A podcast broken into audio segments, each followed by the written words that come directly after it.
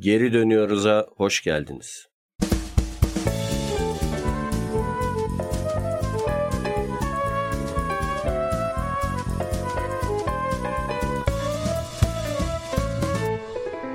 Geri dönüyoruz.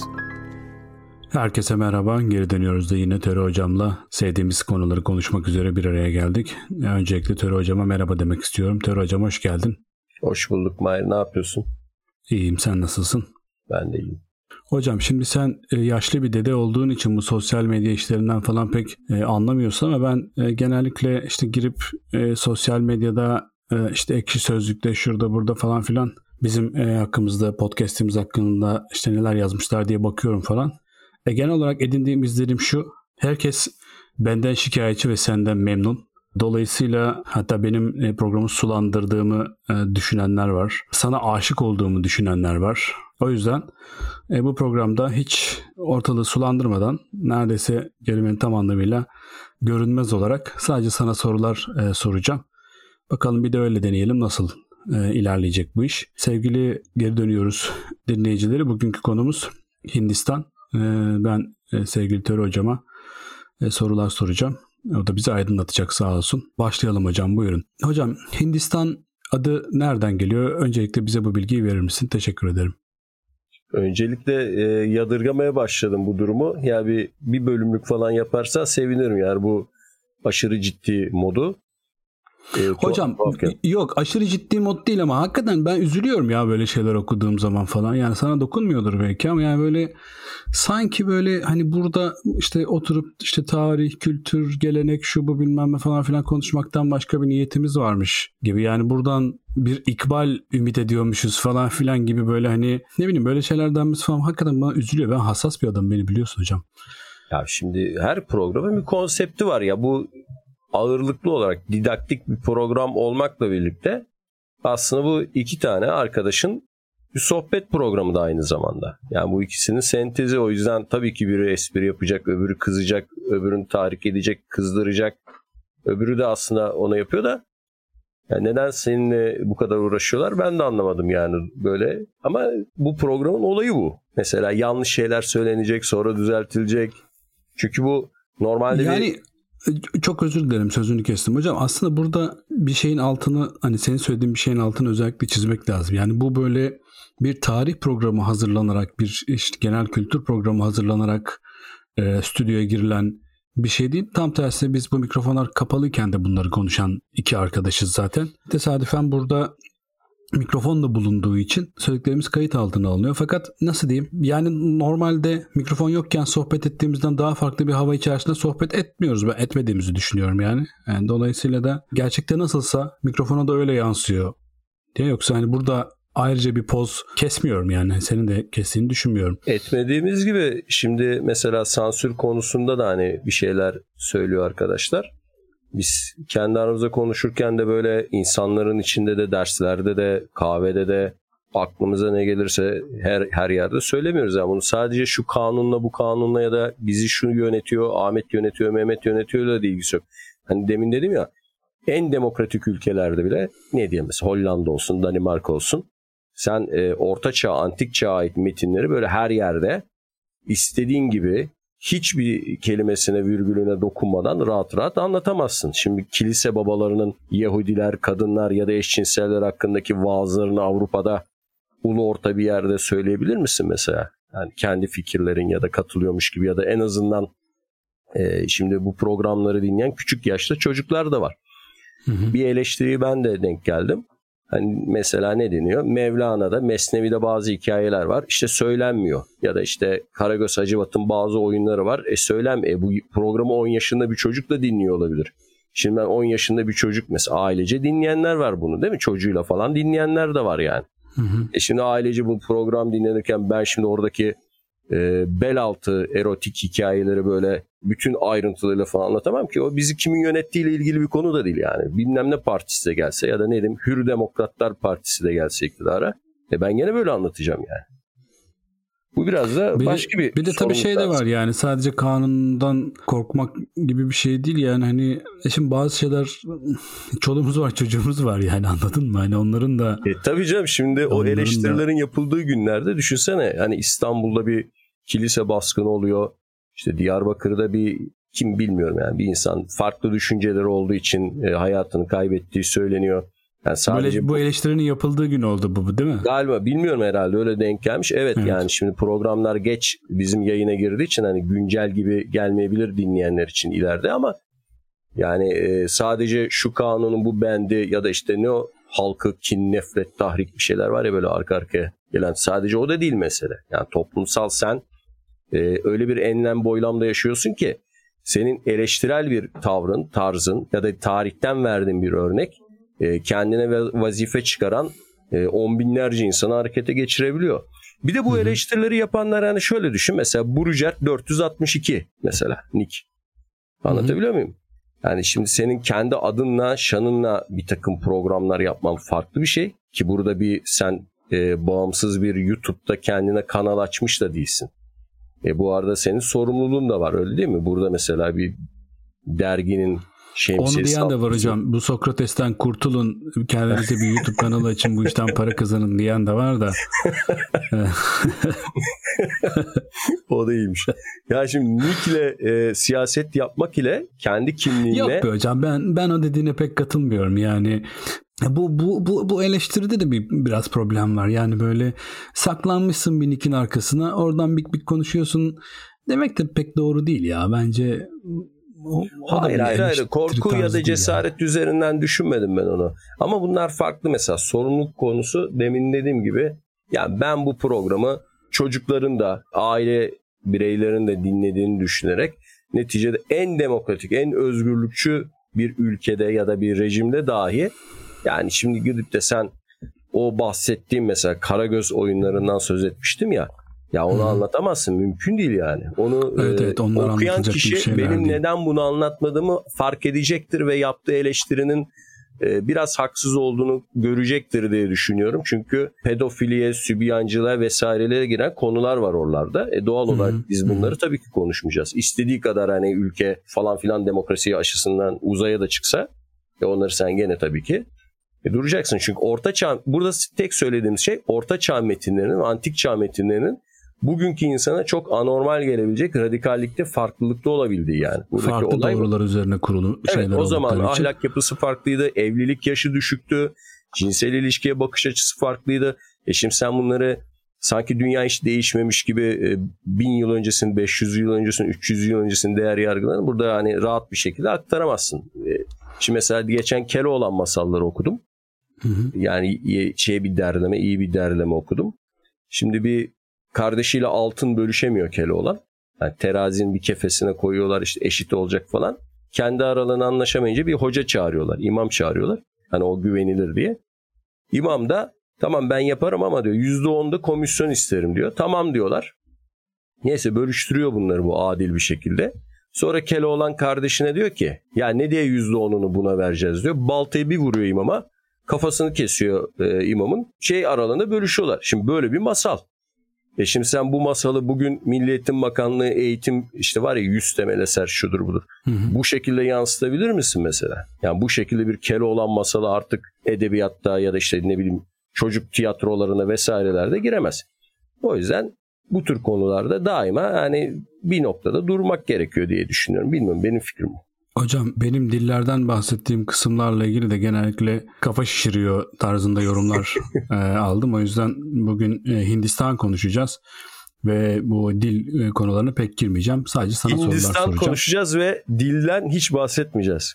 Ya sen bahset ben bahsetmeyeceğim. Ben Aa, sadece evet, sorular tamam, soracağım tamam sana. O zaman. Çünkü... Ben, ben ben moderatör oldum artık. Çünkü dünyanın en dilli ülkesi değil mi? Aslında Endonezya dünyanın en dilli ülkesi. Öyle miymiş? Evet. Ama, Ama onun da adında sonuçta da... Hint var yani. Gerçi Endonezya'da Endonezya değil mi? Eski evet. Hint kültürünün uzantısı mı? Ya eskiden neredeyse birlikte anılıyorlardı ya. Hatta Hollanda Hindistan'ı falan mı deniliyordu? Ne deniyordu? Öyle bir şeydi. Hocam Hindistan'la ilgili konuya dönelim yavaştan. Hindistan'ın adını e, sordum sana. Hindistan adı e, nereden geliyor ve Hindistan tarif etmeye kalktığımızda bugün tarif ettiğimiz Hindistan'la geçmişte tarif edilen Hindistan tam olarak coğrafi olarak birbirinin üstüne örtüşen iki haritayı ifade ediyor mu? E, etmiyor. Geçmişteki Hindistan, tarihsel Hindistan, Himalaya dağlarının, Pamir Himalaya dağ sisteminin, bak ben de ciddileştim bir anda gördüm senin yüzüne. E, güneyindeki o alt kıtayı tamamını tanımlıyor. Yani bugünkü modern Hindistan, Pakistan, Bangladeş, e, Sri Lanka bunların hepsine hatta bazılarına işte Burma falan Myanmar e, çevresi dahi bu Doğu Hindistan şirketi zamanında Hindistan olarak isimlendiriliyor geçmişte.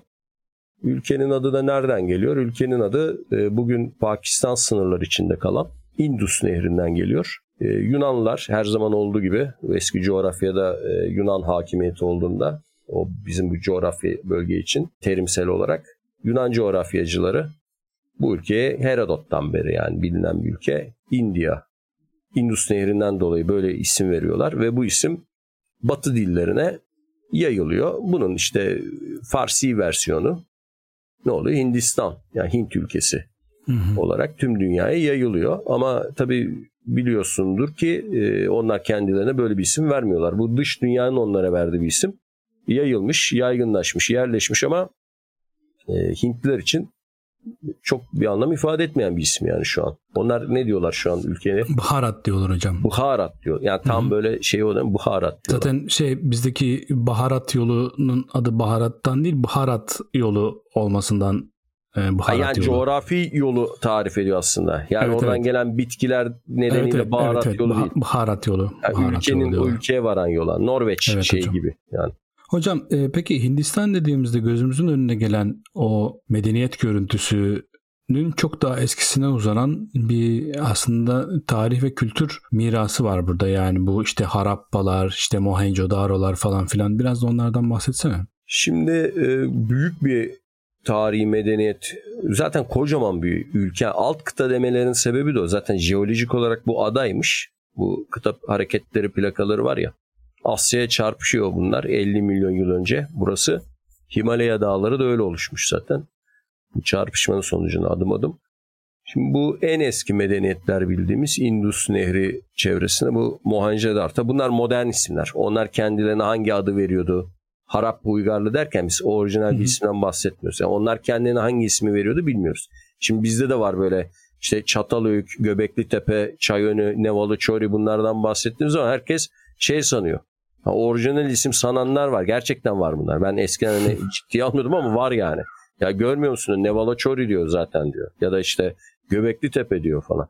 Ya şimdi o bizim verdiğimiz isim yani. O kendilerini onlar ne diyordu bilmiyoruz. Niye bilmiyoruz? Çünkü yazı yok. Şimdi Harappa medeniyetinde yazı var aslında ama bildiğim kadarıyla okunamayan, çözülemeyen yazılardan biri de bu. Şimdi mecburen sana soracağım. Yani arkadaşlar kusura bakmasınlar lütfen ama Harappa yazısı hala okunamıyor diye biliyorum. Doğru mu biliyor? Evet ben de öyle biliyorum hocam. Yani karşılaştırma yapıp neden bahsettiğini anlayacağımız kadar çift dilli metin de yok elimizde.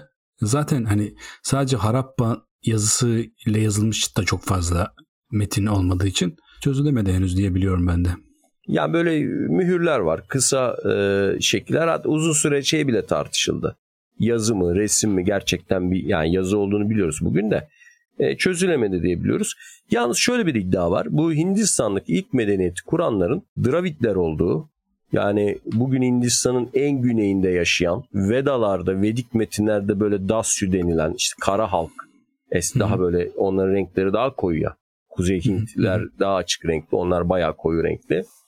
Ee, onlar olduğu iddia ediliyor. Niye? Çünkü orada bulunan böyle heykelciklerdeki falan dudaklar, yüzler falan böyle o Dravid ırkını andıran insanlar. Fizik görüntüsü o meşhur bir Mohenjo-Daro'da bulunan bir heykel üst vardır ya böyle kalın dudaklı bir adam. Bir de böyle dansçı kız diye bilinen siyah renkli bir dansçı kadın e, şey heykeli vardır. E, hatta bu meşhur Kozmos belgeseli o Mohenjo-Daro Harappa medeniyetini yansıtırken bayağı Afrikalı siyahları kullanarak canlandırma yapmıştı. Ki o da hmm. hata çünkü onlar yani tamam siyahiler, Dasyular, Dravit halkları ama Afrikalı değiller yani. O kendi ne has başka bir siyahi bir şey topluluk onlar. Neyse öyle bir basit yoldan şey kullanmışlardı sanki Afrikalılarmış gibi. Ama bu e, Dravid dilleri eskiden daha kuzeyde de konuşuluyormuş. Mesela Pakistan'da, Afganistan'da bile hala Brahui denilen bir dil var. O da Dravid dilleriyle akraba. Seylan, Sri Lanka dilleriyle de akraba.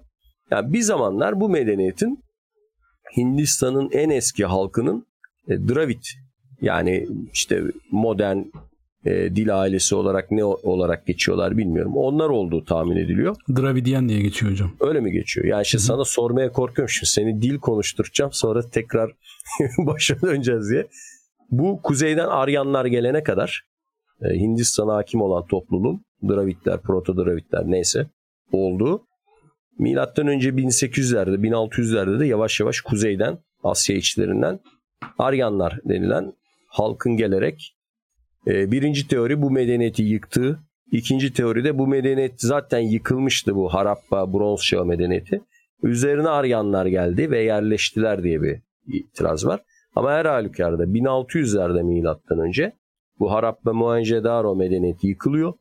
Ama Aryanlar denildi ama doğal nedenle. Şimdi daha çok iklim değişikliğiyle açıklıyorlar yıkılışı.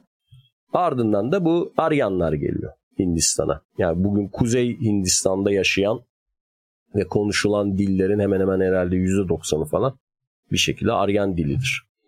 Peki hocam Aryanlar ne zaman geldiler sorusuna zaten cevap verdin. Aryanlar nereden geldiler ve kimdi bu Aryanlar? Valla Aryanların yani nereden geldiği hep bir tartışma konusu. Çözümlenmiş bir şey değil ama son zamanlarda bildiğim kadarıyla arkeolojik keşifler Ukrayna, Hazar yani bu Pontos yani Karadeniz'in kuzeyiyle Hazar Denizi çevresindeki geniş bir alanı işaret ediyor. Orada yani Rusya ve Ukrayna'nın o şey bölgeleri e, Sintaşta kültürü diye bir yer var. Orada Aryanların icat ettiği iddia edilen tekerlekli arabalar, savaş arabaları var ya. Bütün Aryan toplumlarında savaş arabası var ve hemen hemen hepsinde de sözcük de aynı yani işte rata, rota, işte Sanskrit'te rata, ne bileyim işte Litvan dilinde rota, İrlanda Kelt dillerinde benzer bir kelime falan gibi.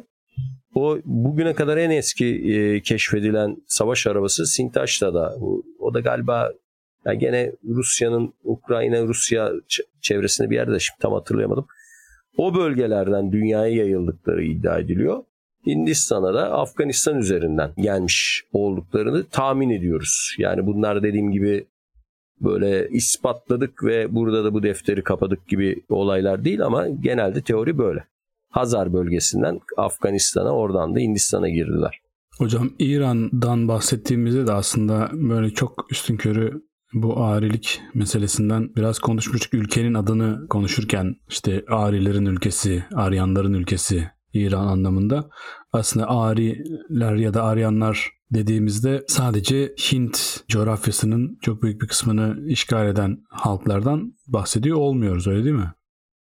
Tabii Aryanlar dediğimizde e, yani bunu tabii romantik boyuta taşıyanlar da var ama onların altına bilimsel bir takım gerçekler de var. Yani Büyük Hint-Avrupa dil ailesinden bahsediyorsak eğer Aryan soyundan gelen işte Germenlerden, eski Romalılardan, Helenlerden, Ermenilerden bir de bunların Hint-İran kolu var. İşte Beluciler, Farslar, Kürtler, Tacikler ve Hint toplulukları işte bu, bu Sanskrit kullananlar, Vedik toplum.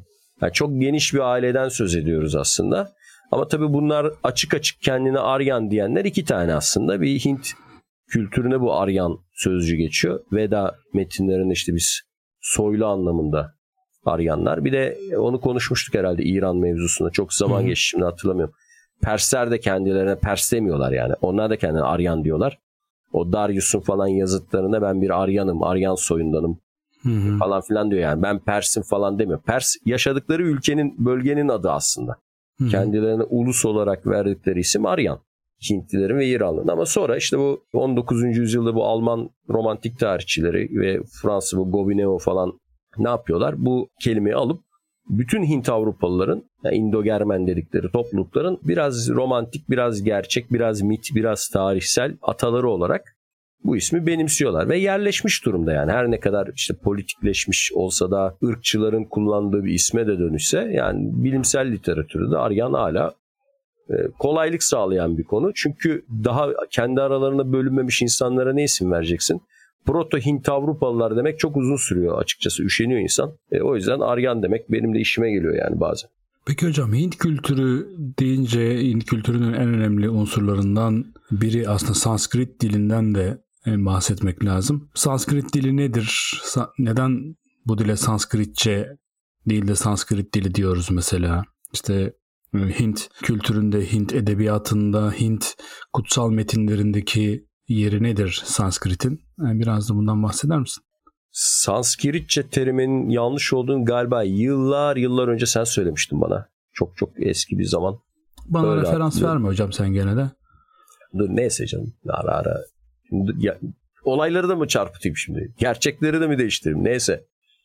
Şimdi Sanskrit zaten düzenlenmiş dil demek değil miydi? Arı, temiz dil. Böyle bir anlamı yok mu Sanskrit'in? Tam karşılığı bu mu? Üzerine bir de Ç dediğimiz zaman yani iki defa aynı şeyi tekrar edip bu var ya aşağıya indi, yukarıya çıktı anlatım bozuklukları tarzı bir şey oluyor. Ya da bir Sahra çölü diyoruz mesela. Onun gibi hı hı. bir anlatım bozukluğu mudur ya da kavram hatası mı şey düşmüş oluyoruz. O yüzden Sanskrit demek gerekiyor. Türkiye'de bu konuda biliyorsun daha önceden belki bu programlarda da bahs geçmiştir. Korhan Kaya Hoca var. Evet Korhan Hoca çok Zaten önemli hoca. herhalde bir ikinci kişi de o onun gibi bir ikinci kişi de herhalde yok. Bu Atatürk dönemi Dil Tarih Coğrafya Fakültesi'nde çeşitli dil bölümleri kurulurken e, ve araş, araştırma bölümleri kurulurken işte Sümeroloji, Hititoloji bölümleri kurulurken bir de Hindoloji kurulmuştu. Walter Ruben miydi? Sanırım Almanya'dan gelen e, ilk Hindolog ya o başlattı Türkiye'de Hindoloji araştırmanı. Çünkü dünyada en iyi Almanlardı zaten. Her ne kadar İngilizler başlatmış olsa da e, sömürgecilik sayesinde bu Hint araştırmalarını Almanlar onları çok kısa bir sürede geçtiler bu dil araştırmaları konusunda. Bir de bu Aryan mevzusuna daha meraklı oldukları için Almanlar İngilizlere göre. Yani İngilizlerde bir şu vardı böyle Hindistan'ı yönetiyorlardı ya fazla onlarla aynı soydan geldiklerini her yerde böyle belli etme konusunda bir garip bir sıkıntıları vardı o Victoria çağında. Almanlar zaten konuya uzak oldukları için doğrudan Hintlilerle muhatap olmadıkları için Hindistan araştırmalarına daha objektif, daha kararlı ve daha ayrıntılı bir şekilde girmişler. Türkiye'de de başlatan bunlar. Macarların bizden daha çok Turancı olması gibi hocam. Gibi. Yani e, Koran Hoca da o üniversitenin geleneğinden gelen ben takip ediyorum hemen her tercüme kitabını hemen alırım, edinirim. Ya kendisiyle hiç karşılaşmadım ama ben ders almıştım hocam üniversitedeyken kendisinden. Evet sen Ankara'da okumanın işte avantajları o. O yüzden zaten dil konusunda da Ankara'daki okullar büyük avantaj sağlıyor öğrencilere. İşte Ramayana, Mahabharata vesaire onların tam metinlerini ya da özet metinlerini yıllardır çevirir. Somedeva falan çok önemli Sanskrit klasiklerinin önemli bir kısmı Türkçe'ye kazandırdı yani kendisi. E, bu dil e, seçme ve seçkin dili, bir aristokrat dili, güçlü bir edebi dil ve işte Almanlar bunu incelerken Latinceden bile güzel olduğunu, daha güçlü olduğunu falan savunan bir Hindistan modasına kapılıyorlar işte 19. yüzyılda. O sayede biz de yani e, bilgi sahibi oluyoruz. E, Sanskrit dili bugün konuşulmuyor. Bir ölü dil. Herhalde ne bileyim işte Buda rahipleri ya da Hindu Brahmanlar falan hala biliyorlardır, öğreniyorlardır. Latincenin Avrupa'daki rolü gibi. Ama e, en güçlü edebi dillerden biri kabul ediliyor. Yani o büyük Ramayana destanının, Mahabharata'nın, Vedik metinlerin, birçok masalın yazıldığı dil e, Sanskrit dili ki Uygurlara kadar bile onu konuşmuştuk seninle etkilemiş bütün Asya'yı. Ama tabii bugün artık onun torunlarıyla muhatabız yani. Hani o şeyleri de çok bilmiyor. Mesela bugünkü Hint dillerinin işte ne bileyim Urduca'nın, Pencabi'nin, e, Sindi'nin, Sanskrit'e borcu ne, Bengali'nin. Bazen bakıyorum yani Sanskrit kelimeleri çok andırıyor. Ya İran, Fars dili bile çok ortak kelime var. Yani bu çok var. Yani Zerdüştlerin kutsal kitabı olan Avesta'yı hani onu incelemiştim hatırlarsın. Yani Sanskrit'i çok andırıyor, çok benziyorlar. Yani bugün bir bazen bu örneği veriyoruz. Yani Türkiye'den mesela Farsça bilen biri, Kürtçe bilen biri gitse Hindistan'daki birçok kelimeyi anlayabilir. Mesela ne diyor? Pencap diye bir eyalet var değil mi? Hı hı. E, ne diyor? İşte Penc 5 demek, Abda su demek. O Indus nehrinin 5 kolu var. Birleşip işte Hint okyanusuna akıyorlar. O yüzden orası o öyle isimlendirilmiş. Yani bunu Türkiye'de de bir İrani dil bilen biri oradaki birçok sözcüğü tanıyabilir. Mesela yeni öğrendim ben de birinden. Asman gökyüzü demektir Sanskrit'te. İşte bunun Asuman versiyonu. Asman Farsça'da, Kürtçe'de hepsinde var. Evet. Peki Ramayana dedin, Mahabharata dedin. Bunlardan da biraz bahsetsene. Nedir bunlar? Bunlar Hindistan'ı Hindistan yapan, Hint kültürünün temelleri yani. Nasıl Yunan için, Helen için İlyada Odessa neyse Hint kültüründe de Ramayana, Mahabharata ve Vedalar Vedik metinler aynı karşılığı veriyor. Tabii bunların ben bunlar on binlerce beyit falan yani tamamını falan okumuş değilim. Yani burada çıktı ben Ramayana'yı okudum. Ramayana'nın özetini okudum işte. Rama'nın karısı Sita'nın kaçırılışı ve onu geri alış hikayesi bu. Rama karısını kurtarabilmek için şimdi hatırladım maymun tanrı Hanuman var ya ondan yardım istiyor falan. Böyle bir hikaye. Yalnız bunu anlatırken şey aklıma geldi. Geçen Moğollar bölümü yaptık ya.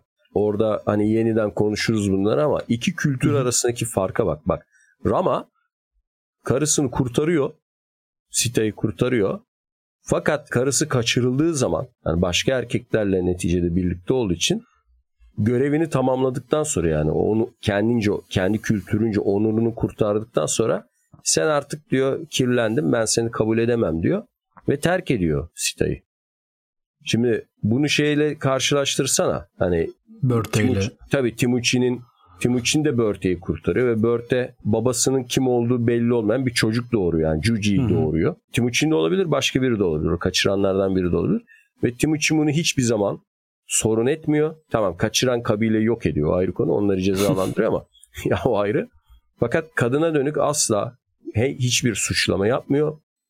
Ve çocuğu da Cuci de diğer çocuklardan hiçbir şekilde ayrı bir muamele görmüyor yani. Asla onlarla her zaman eşit ve hatta onlardan daha bile o Altın Ordu e, Hanlığı'nın atası ya bu. Yanlış hatırlamıyorsam. Hı. Yani iki kültür arasındaki farka bak yani kadınların ve namus anlayışının e, yaklaşımı bu kadar da farklılar. Bu bakımdan yani Hint kültüründeki bu şey Hindistan özgü. Dışarı taşıdığın zaman insanların kabullenemeyeceği bir kültür diyebiliriz. Yani böyle evrensel mesajlar da var Hint kültüründe ama çoğu da yerel yani kendilerine az. Mahabharata'yı hatırlamıyorum. Fakat onun içinde çok ünlü bir bölüm vardır. Bhagavad Gita diye. Hı hı. Mahabharata'nın içinde. Onu öğrencilik yıllarımda falan okumuştum Mahir. Yani 20'li yaşlarımın başları olması lazım ama çok etkilenmiştim. Çok hoşuma gitmişti. O Arjuna ile Krishna'nın karşılıklı sohbetleri vardı orada. Ve bizim bu tasavvuf kültürü falan diyoruz ya. Yani zaten hani Hindistan'dan büyük bir etkilenme olduğunu o konu uzmanları hep söylüyor. Yani bu dünyaya bağlanma, bu dünyanın gelip geçiciliğine aldanma, işte sevme, üzülme, ağlama, gülme gibi çok değişik, ilginç bir metin o Bhagavad Gita. Ve Hintlilerin en etkilendikleri bölümü sanırım bu. Çünkü geçenlerde Türkçe'ye bir kitap çevrildi. Gandhi'nin bunun üzerine bir yorumu, şerhi varmış. Hmm. E, Gandhi'nin gözüyle Bhagavad Gita diye bir kitap okudum. Yani o e, işte şiddetsizlik, ne bileyim ahimsa falan diyorlar ya canlıları öldürmeme falan gibi e, Gandhi'nin düşüncelerini etkilemiş. Gerçi onlar o kadar e, şiddetsiz metinler değil.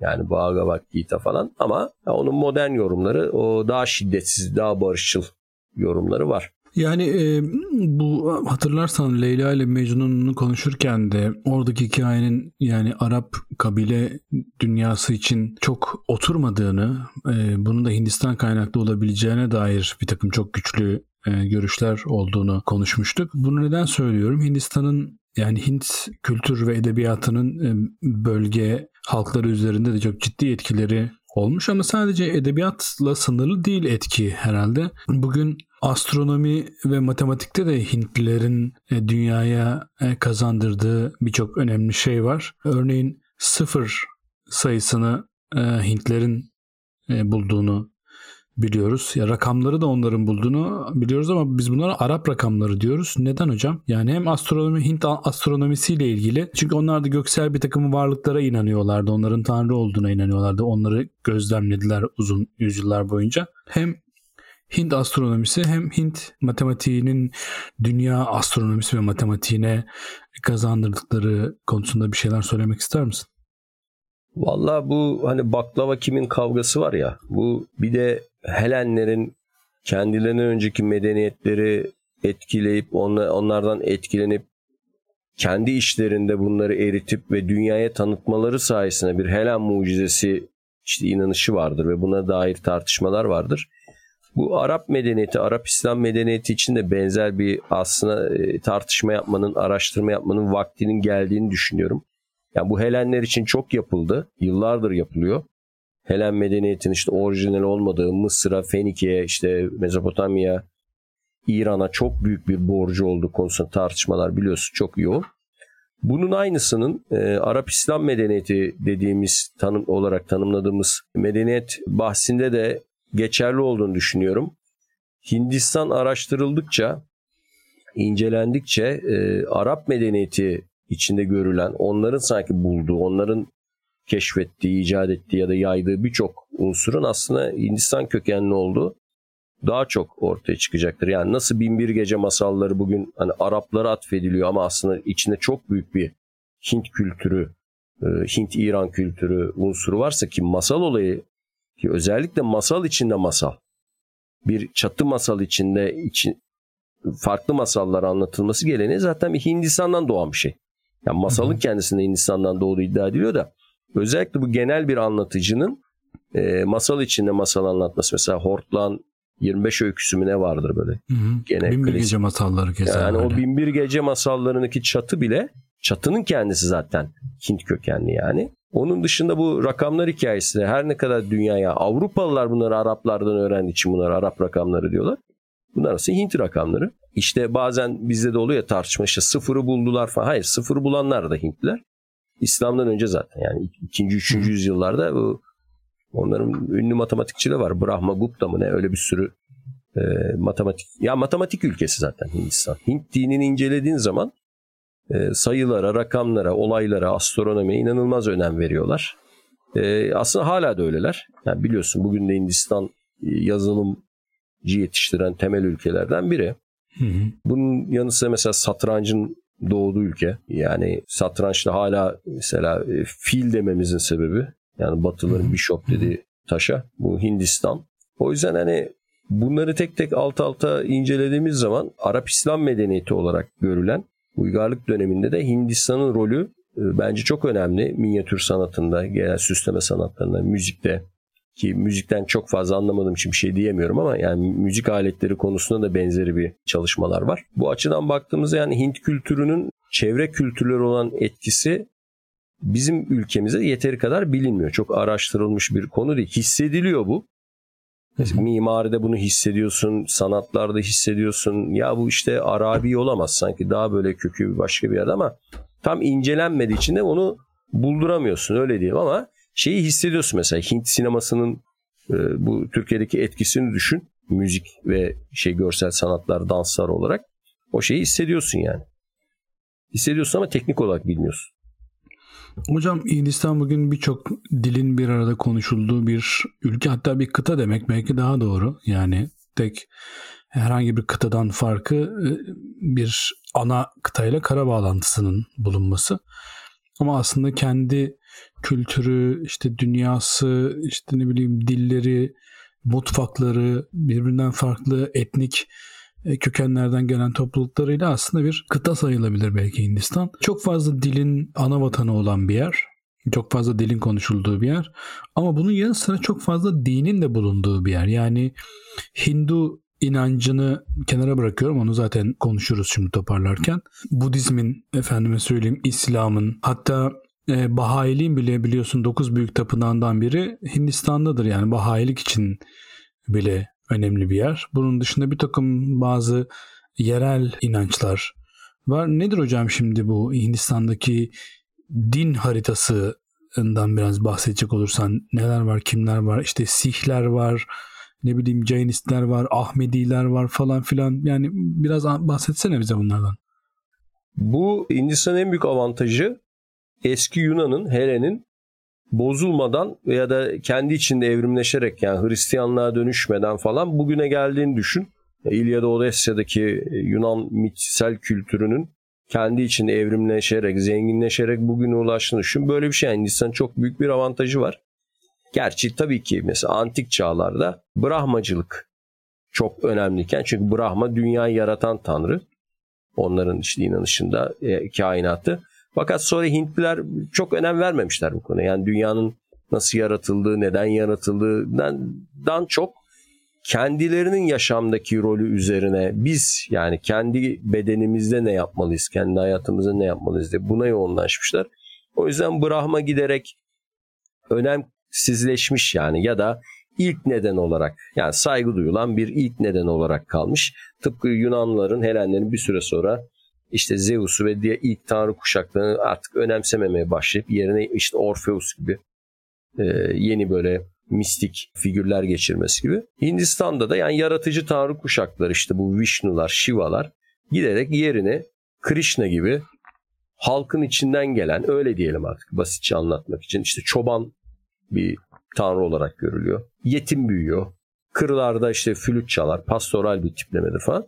İnsanlar daha kendilerine yakın tanrısal tanrılara doğru yönelmişler.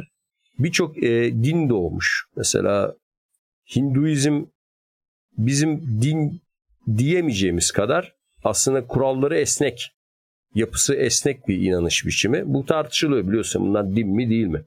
Hı hı. Yani bunu dini yüceltmek ya da kötülemek anlamında söylemiyorum. Sistemsel açıdan bizim din olarak anladığımız inanış biçimlerinin işte kutsal kitapları var. Belirli ibadetleri var. Yapılması gereken çok kesin kanunları, kuralları var. Bir de bunların en önemli var. unsuru tabii en önemli peygamberleri var. En önemli unsuru da bunlardan birine girdin mi e, diğerine giremiyorsun artık. Yani bir tanesine inanma. Yani bir Müslüman aynı anda hem Müslüman hem Hristiyan olamıyor. Fakat e, bu Hint inanışlarında ve diğer Asya inanışlarında bir insan aynı anda hem Budist hem Konfüçyüsçü hem Şintoist hem Brahmacı olabiliyor. Ben bir Hinduyla konuşmuştum. Mesela sen dedim e, camiye gidip ibadet edebilir misin? Edebilirim bizim için sorun değil dedi. Yani bütün hepsi Tanrı'nın tapınakları dedi. Zaten bir tanesinin sözü var. E, Shiva'nın mıydı? Ya da Vishnu'nun galiba. Şimdi hatırlayamıyorum ikisinden birinin. Benim binlerce görünümüm vardır. İnsanlar bunlara farklı tanrılarmış gibi tapınırlar. Ama aslında bana tapınırlar. O yüzden yani Hint inanışlarında belirli bir ibadet biçimi olmadığı gibi bunun saati de yok, günü de yok. İşte ne bileyim e, Müslümanların cuması, işte Yahudilerin cumartesisi, işte Hristiyanların pazarı gibi günler yok. Toplu halde ibadet kavramı yok. Ee, ibadetin tanımlanmış bir biçimi yok. İşte mum mu yakacaksın, dua mı edeceksin, işte kurban mı keseceksin. Bunlarla ilgili bir belirlenmiş bir kitabi bir şey yok. O yüzden e, biraz bireysel bir inanış biçimi yani Hinduizm. Sen nasıl anlıyorsan, sen nasıl düşünüyorsan, sen nasıl ne çıkarmışsan sonuç olarak. Bir de çok tanrı var. Çok tanrı olunca istediğin tanrıya yönelip istediklerinden uzaklaşabiliyorsun. Hepsine inanmak zorunda değilsin. Hepsini ibadet etmek zorunda değilsin. Yani kimse sana niye Shiva tapınağına gidiyorsun da Vishnu'ya gitmiyorsun falan gibi soru sormuyor yani teoride. Ya soruyordur illa. Onu soran aile vardır da. Netice olarak bunun içinden felsefenin güçlü olduğu bir ülke. Yani Budizm zaten bir din midir? Yoksa bir onlar biliyorsun din demiyorlar, öğreti diyorlar. Hı hı. Dharma diyorlar. Ee, yani o açıdan Hindistan'ın böyle bir düşünsel avantajı var. Tarih boyunca belki de antik Yunan'la yarışabilecek bir felsefi geleneği var. Yani işte materyalist filozoflar var, idealistler var vesaire, e, agnostikler var. Bunların daha serbestçe tartışılabilen bir coğrafya. Yani mesela Avrupa'nın o Engizisyonları, şunları bunları yok yani Hint, tarihinde. Hatta e, sen hani konuşuyorduk ya mesela Ashoka döneminde neredeyse bütün Hindistan'ı fethedip birleştirdikten sonra Ashoka yani yaptığı o savaşlardan katliamlardan dolayı büyük bir vicdan azabı çekiyor ve bir daha silaha el hmm. sürmüyor. Bir daha kan Kalinga Savaşı mıydı hocam? Evet, ha, evet hayvanların bile öldürülmesine artık karşı çıkıyor. Ki ahimsa düşüncesi yani birçok ülkede insanların öldürülmemesine dair felsefeler var. Bu konu dünyanın her tarafında var. Ama mesela hayvanların dahi öldürülmemesi Hindistan'a özgü bir şey ki şöyle bir şey okumuştum. İpek üretiminde biliyorsun Çin orta çağda bir numaraydı. Hindistan da onunla re- rekabet halindeydi. Fakat Hint ipeği hiçbir zaman Çin ipeği kadar kaliteli olamıyormuş. Bunun tabi birçok nedeni var. İklim, işte dut ağacının yaprağın yeşil olması falan onlara geçiyorum. Ama en büyük sebeplerinden biri şu. İpeğin kaliteli olması için kozanın canlıyken daha kozadan çıkmadan o larvaların sıcak suda kaynatılması gerekiyor. Yani çok yani şey düşünürsen e, bir canlılık açısından düşünürsen çok acımasız bir yöntem. Fakat ipek öyle kaliteli oluyor. Yani o, o zaman o ipek çözülmesi rahat oluyor ve sen daha rahat dokuyabiliyorsun. Hintliler kozalara kıyamadıkları için bu kelebeklerin kozadan çıkmasını bekliyorlarmış. Onlar uçtuktan sonra kalan kozayı kazana atıyorlarmış. O yüzden de ipekleri daha kalitesiz oluyormuş. Böyle bir tarihsel toplum düşün. Hani daha kötü bir ürün elde ediyor. Daha düşük fiyata satıyor ama şeyleri de kıyamadığı için. O yüzden e, bu Ashoka'nın mirası yani bu ahimsa felsefesi benim bildiğim kadarıyla öyle dünyada pek e, rast gelinen çok her yerde karşımıza çıkan bir olgu değil. Yani dediğim gibi insan öldürmeme konusunda var. Ama bütün canlıları yani hiçbir canlıyı öldürmeme konusundaki bir bu kadar katı ayrıntılı bir uyarı herhalde nadirdir yani. Yani yavaştan toparlamaya e, başlamak niyetiyle e, aslında hızlı hızlı cevap alacağım. Son bir iki şey sormak istiyorum. Bunlardan biri e, Vishnu'nun bedenlenmesinden bahsetmiştik daha önce. Hatırlamıyorum burada mı bahsettik yoksa kendi aramızda mı? Galiba bir atölye yapmıştık. Bununla ilgili bir mitolojiyle ilgili bir e, atölye. Evet evet evet evet doğru. Yani işte önce işte balık oluyor sonra sürüngen oluyor işte sonra domuz işte insan bilmem ne falan filan. Yani e, neredeyse işte bu şey canlıların evriminin o izleyini takip eden bir dönüşümü var. Öte yandan Hint dünyasında bu tenasüh dediğimiz yani işte ruh göçünün, ruhun bir bedenden e, çıkıp sonra başka bir bedene girmesi ya da daha modern, daha şehirli bir kavramla reenkarnasyon dediğimiz şeyin de hani çok yaygın olduğunu biliyoruz. Hatta şöyle diyelim avatar tam kelimesi evet, avatar aslında. Evet, Aynen. evet yani. Yani bu bir evrim teorisinin öncülü mü sayılır yoksa Batı dünyasında tepkilerle karşılaşan evrim teorisinin işte Hindistan kıtasında hani böyle evet çok mantıklı çok olabilir bir şeymiş gibi görülmesinin arkasında yatan gizli güç mü? Ne diyorsun bu işe? Bizi dinleyenler internetten incelesinler. Gerçekten enteresan bir şey. Bu Vishnu'nun bedenlenmesi işte balık, sonra sürüngen, sonra böyle yarı amfibiyan kurbağa, sonra sürüngen, işte sonra memeli hayvan böyle şey bir insan daha gelişmiş bir insan. Bir de en son aşaması galiba şeydi Buda olarak en gelişmiş hmm. en üst insan olarak geliyordu. Yani bu biyoloji kitaplarında eskiden çocukken gördüğümüz ki artık biliyorsun onları da müfredattan kaldırmışlar. Klasik evrim şemasına çok benziyor. Gene çok yıllar yıllar önce bir kitap okumuştum. Ee, Budizm ve Felsefe diye. Kitabın aslında orijinal adı Budizme Marksizm yaklaşım da öyle çevirmişler. Sibel Özbud'un çevirisiydi galiba şimdi tam hatırlamıyorum. Orada bütün bu doğanın bir büyük patlamayla oluşması teorisi işte falan Hint filozofuna da bunu söylemiş. Başka bir Hint filozofu evrimden birisi diyalektik materyalizm. Diyalektik zaten bunlarda var. Yani felsefe her şeyin birbirine dönüşmesi. iyinin içinde kötü, kötünün içinde iyi vesaire. Yani Hindistan o açıdan felsefi düşünce açısından çok zengin bir ülke. Evrim de var yani. Evrim düşüncesi ciddi anlamda. Biyolojik evrim, toplumsal evrim fikri Hindistan'da çok yaygın. Bir de bu işte Darwin evrim teorisinden bahsederken işte biz primatlardan geliyoruz, primatlarla akrabayız, işte aynı soydanız, şu yüz derken biliyorsun tam Victoria çağına denk geldi adam yani. Hı hı. Hani sen tam böyle üstün bir şey yaratmışsın, bir güneş batmayan imparatorluk, ee, böyle e, aristokrat bir e, ortam, kültürlü insanlar, seçilmiş böyle bir toplum, Tanrı tarafından kutsanmış bir İngiliz milleti.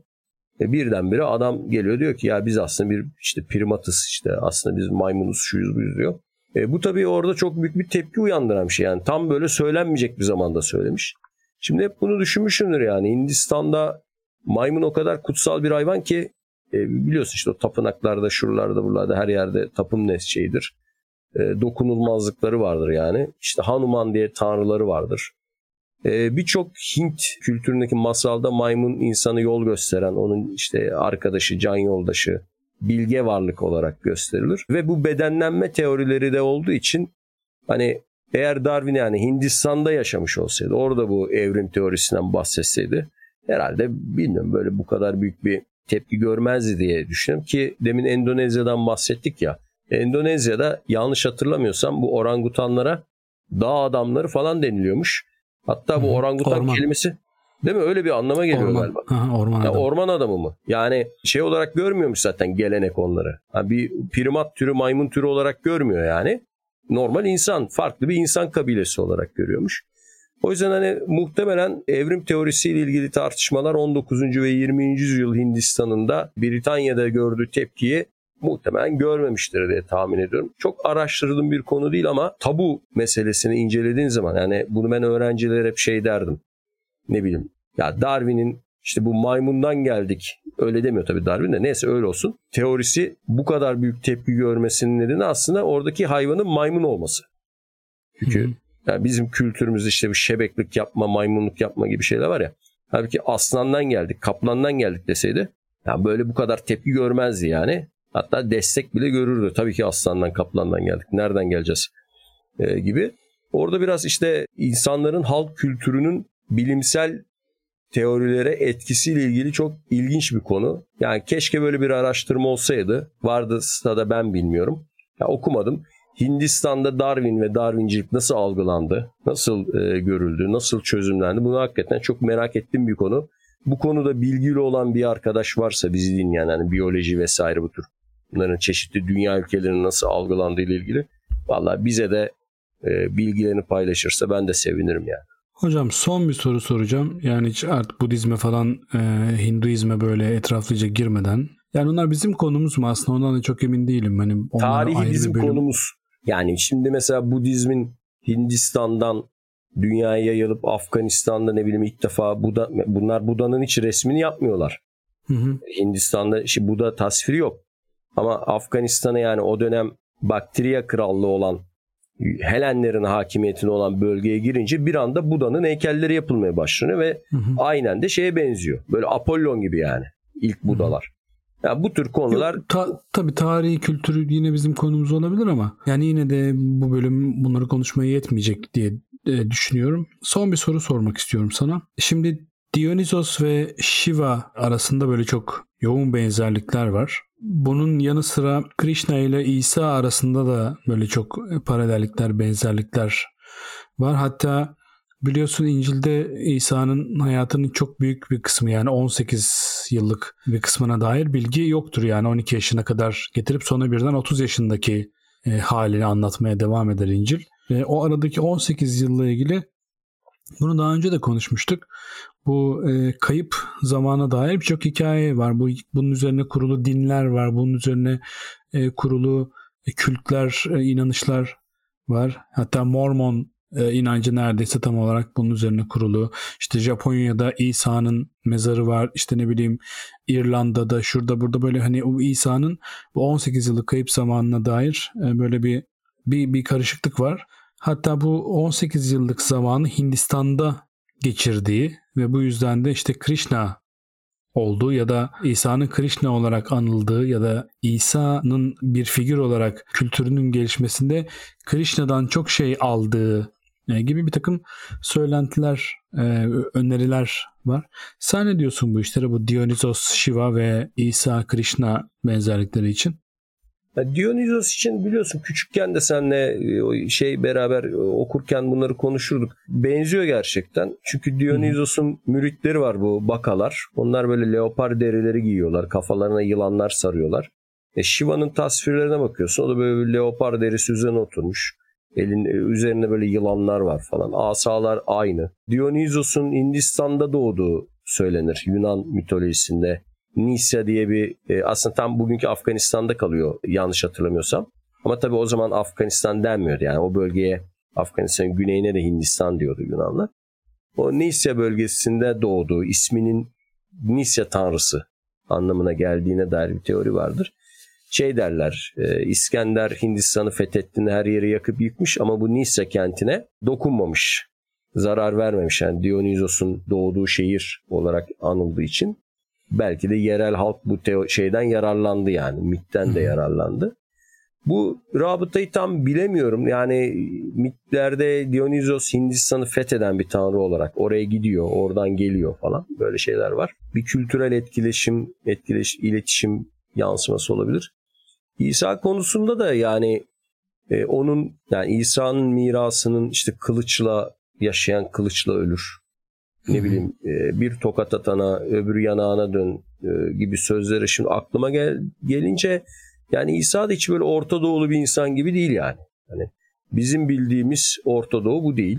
Yani bundan kastettiğimiz bugünkü Orta Doğu da değil yani. Tarihsel Orta Doğu da bu değil yani. Hammurabi döneminin Orta Doğusu, e, Urgakina döneminin Orta Doğusu da bu değil yani. Onlar biliyorsun hukuk olarak kısas, kısasa kısas kafasındadır.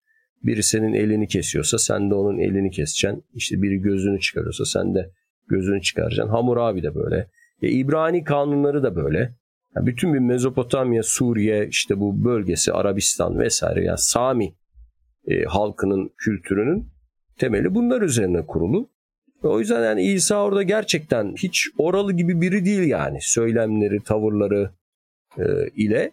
İşte burada bir teori Yunan Helen Gnostizminden etkilenmesi. Hı hı. İkincisi de Hint felsefesinden gelen etki ki biliyorsun Helen felsefesi de aslında Yunan şeyden Hint'ten e, etkilendiği söyle mesela Pitagoras'ın Pisagor'un yani et yememesi vesaire gibi ya da matematikte bu kadar iyi olmasının sebebinin de aslında Hint'ten gelen bir takım etkiler olduğu söyleniyor ki çünkü bu Ashokalar falan dünyanın dört bir yanına bu fikirleri yayan şeyler yollamışlar. Hı hı. Ne diyelim? Dahiler mi diyelim? Propagandacılar yollamışlar. Yani Hint e, dinine, Hint inanışları sandığımızdan daha fazla dünyaya kendini tanıtmak için giden bir, bir takım keşişlerle dolu. E, bu yüzden İsa'nın mesajının da bazen bana böyle yani böyle Orta Doğu'ya ait değilmiş gibi geldi. Çok nokta geliyor ve işaretler burada kesin bir şey söyleyemem ama gerçekten de o Hindistan'daki o pasif tavır, şiddetsizlik kültürünü e, anımsattığını söyleyebilirim. En azından Doğu Akdeniz kültürüne hiç uymuyor. Yani bunu söyleyebiliriz. Hocam e, yine senden bir sürü şey öğrendik Hindistan'a dair. Teşekkür ederim bunun için. Yani hem dinleyenler adına hem kendim adına. Senin söylemek istediğin ekstra bir şey var mı? Yok yani en e, ciddi bölümümüz oldu. Bu ciddiyet beni de böyle derinden etkiledi. Gerçekten bir iki program daha böyle yapalım. Yoksa ya bırakalım ya eski halimize geri dönelim. Teşekkür ederim hocam. Ee, bizi dinleyen herkese de bu sohbetimize tanıklık ettikleri için teşekkür ederiz. Bir sonraki bölümde görüşmek üzere. Hoşçakalın.